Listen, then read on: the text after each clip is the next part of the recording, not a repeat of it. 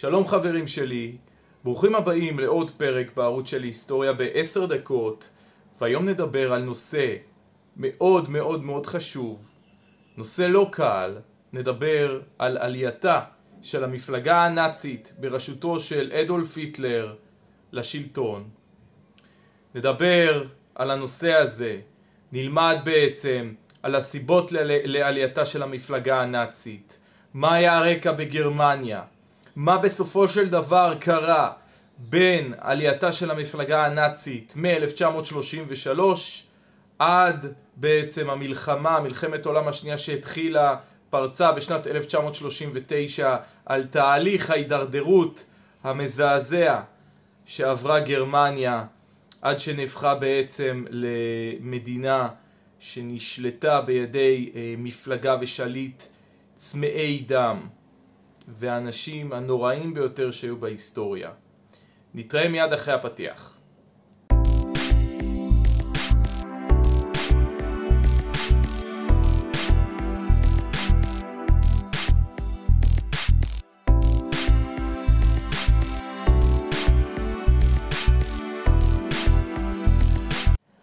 תודה ששבתם.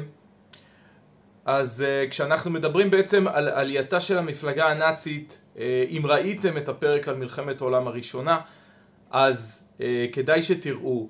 בעצם הסיפור והזרעים, זרעי הרוע שנשתלו, שמהם בעצם המפלגה הנאצית ואדולף היטלר צמחו, זה בעצם מסוף מלחמת העולם הראשונה, סיטואציה שבה גרמניה uh, מפסידה במלחמה uh, ובעקבות ההסכמים בסוף המלחמה נאלצת uh, לשלם פיצויים רבים. גרמניה יוצאת מושפלת, מובסת ובמצב כלכלי אה, ובכלל מצב מורלי וחברתי אה, קשה מאוד. אה, מעבר לכך כמובן הזכרתי את נושא המצב הכלכלי הקשה, שפל גדול באותה תקופה, גירעון, התמוטטות בעצם של מפעלים, מצב לא פשוט בכלל. וכשהמצב הכלכלי במדינה רע ופוגש אי יציבות שלטונית שהייתה במהלך שנות ה-20 בגרמניה, שזה עוד סיבה, אז אה, בעצם אה, מהקרקע הלא יציבה הזו עלולים להגיע משטרים מאוד מאוד מאוד אפלים, זה משהו שאנחנו רואים אותו ומשהו שחוזר על עצמו לאורך ההיסטוריה. באותה תקופה בגרמניה גם התחלפו שלושה ראשי ממשלה, קאנצלרים, קאנצלר זה בעצם אה, השם, הכינוי לראש הממשלה בגרמניה. בעצם המפלגה הנאצית אה, נכנסה לתוך הריק הזה. אותו כמובן ריק שלטוני שאדולף היטלר אה, ניצל כדי לבסס את אה, שלטונה של המפלגה הנאצית בגרמניה. אותו ריק שדיברתי עליו מקודם בעצם גרם אה, לעלייה של שוליים קיצוניים, כמובן שבתוכם גם המפלגה הנאצית. לאורך ההיסטוריה אנחנו רואים מצב שברגע שיש ריק שלטוני, ואקום שלטוני, אין שלטון יציב, עולים כל מיני גורמים אה, קיצוניים למיניהם והקיצוניים נהיים מיינסטרים. אז אה, ב-1933 בינואר המפלגה הנאצית עולה לשלטון כשהידנבורג, אה, נשיא גרמניה, נשיא בגרמניה, תפקיד שקצת מזכיר נשיא במדינת ישראל, תפקיד שהוא יותר ייצוגי, ממלכתי, סמלי, אז הידנבורג אה, שכבר היה זקן ואיבד ממעמדו, הוא הטיל על בעצם על אה, היטלר את אה, הרכבת הממשלה, אם אפשר לקרוא לזה, הטיל עליו את השלטון להיות קאנצלר בגרמניה. חשוב לציין, הנאצים עלו בצורה דמוקרטית לחלוטין, וזה דבר שאנחנו תמיד צריכים לזכור. שגם במקום שיש קרקע דמוקרטית עלולים לצוץ משטרים אפלים שינצלו את הפלטפורמה הדמוקרטית כדי אה, בסופו של דבר להחריב את הדמוקרטיה וליצור משהו אחר לגמרי. אז קצת על אה, אדולף היטלר, כשאנחנו מדברים על עלייתה של המפלגה הנאצית לשלטון אנחנו לא יכולים להתעלם אה, מי, אה, בעצם היה היטלר, מי זה היה אה, רוצח ההמונים הזה.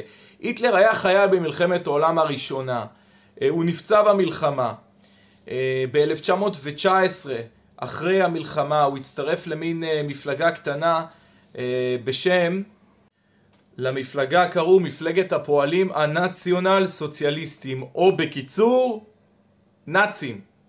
בתוך זמן קצר היטלר, שהיה אה, כבר אז היה דמות מאוד כריזמטית בעצם, אה, הופך למנהיג המפלגה, אותה מפלגה של הנציונל סוציאליסטים, אה, כשבעצם הוא מבסס שם אה, מצע אה, גזעני ואנטישמי, אה, תורת הגזע, תורת הגזע ממש בקצרה בעצם אה, אומרת בגדול אה, שיש אנשים שתפקידם לשלוט בעולם, אם זה הארים, אנשים שבעצם מייצרים תרבות ואנשים שנולדו לשרת את האומה הגרמנית, למשל סלאבים, סלאבים שהם בעצם נולדו לשרת את הארים, את הגרמנים. הגזע הארי הוא כמובן הגזע העליון, אחר כך באים הנורדים, אה, הסקנדינבים, אם זה באמת אה, משנה למישהו, והיהודים הם בעצם מוגדרים כתתי אדם, הורסי תרבות, אנשים אה, לא אנושיים בכלל, לא מוגדרים כבני אדם. בכלל תורת הגזע זה נושא ענק בפני עצמו, אני ממליץ למי שרוצה להרחיב, כמובן אם זה גוגל, אם זה לקרוא ספרים, מידע, יש בהחלט המון המון מידע בנושא הזה של תורת הגזע. בשנת 1923 היטלר, אה, שקצת אה, מה שנקרא שתן עלה לו לראש, מנסה לבצע הפיכה שלטונית בגרמניה. בגין אותה אה, ניסיון להפיכה שלטונית היטלר מושלך לכלא ושם הוא כותב ספר שנקרא מיינקאמפף. מיינקאמפף זה בעצם מאבקי או מלחמתי. בספר הזה היטלר פורס את משנתו הגזענית והאנטישמית.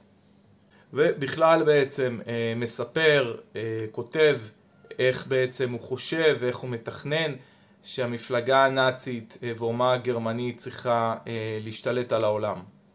בואו ניגע אה, ממש בקיצור בצעדים של היטלר אה, לביסוס אה, שלטונו, איך המפלגה הנאצית בעצם אה, הגיעה למה שהגיעה עד מלחמת העולם השנייה וכמובן אה, נזכיר גם את התוקפנות ההדרגתית נגד היהודים. הרי זה לא שביום אחד, יום למחרת שהיטלר עלה לשלטון כבר אה, התחילו להשמיד יהודים.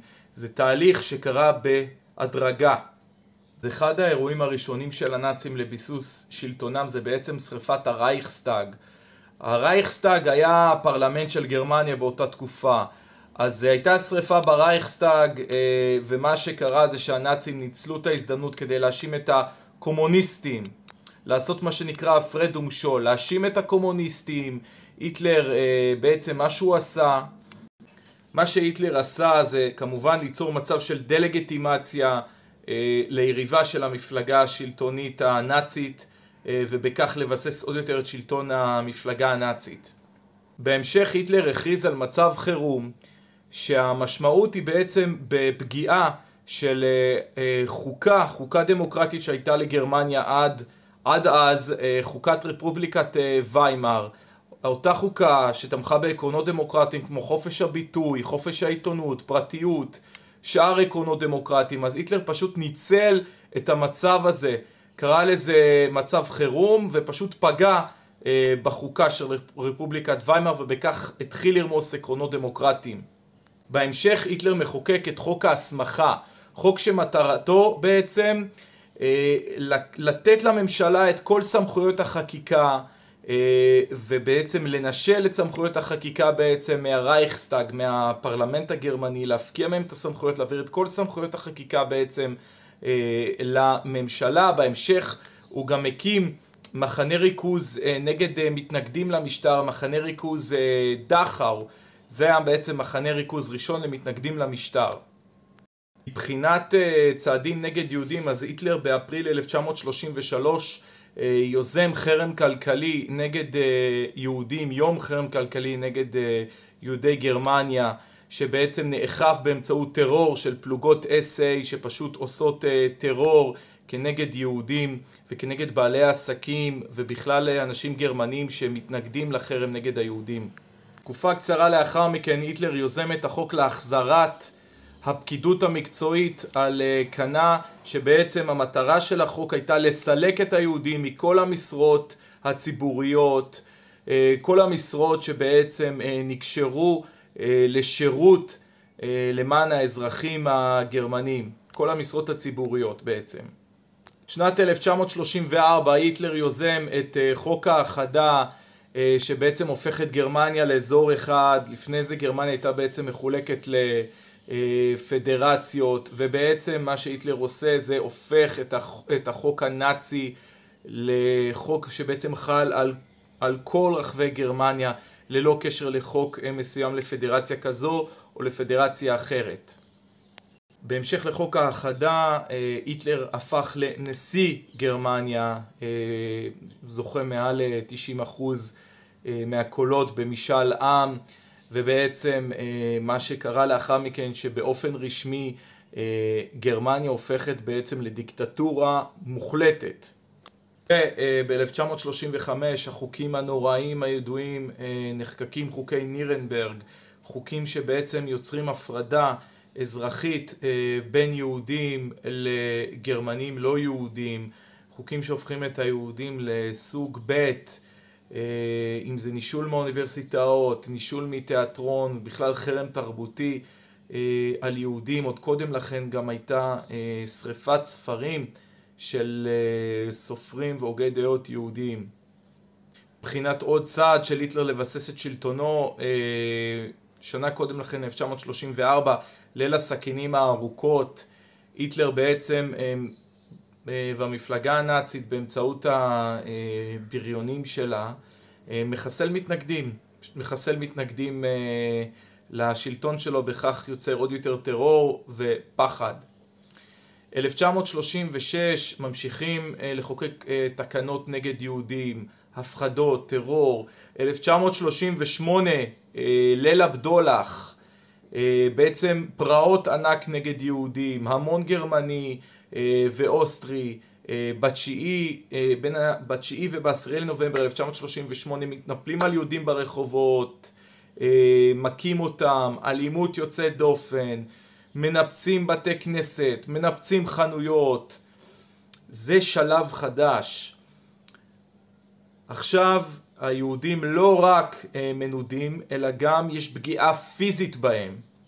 נניח שהייתה פגיעה פיזית עוד קודם לכן, אבל מאותו רגע זה עליית מדרגה וכבר באופן פורמלי, באופן רשמי זה לגיטימי לחלוטין אה, לנפץ חנויות של יהודים ופשוט להכות אותם ברחובות, אין דין ואין דיין.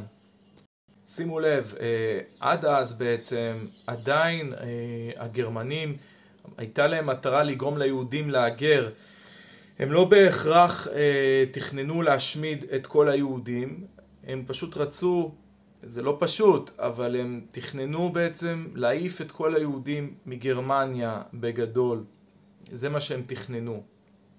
יש כמה שאלות מאוד מאוד גדולות שעד היום, אה, שאל, שאלת השאלות, אפשר לכנות כל אחת מהשאלות האלה שישאל.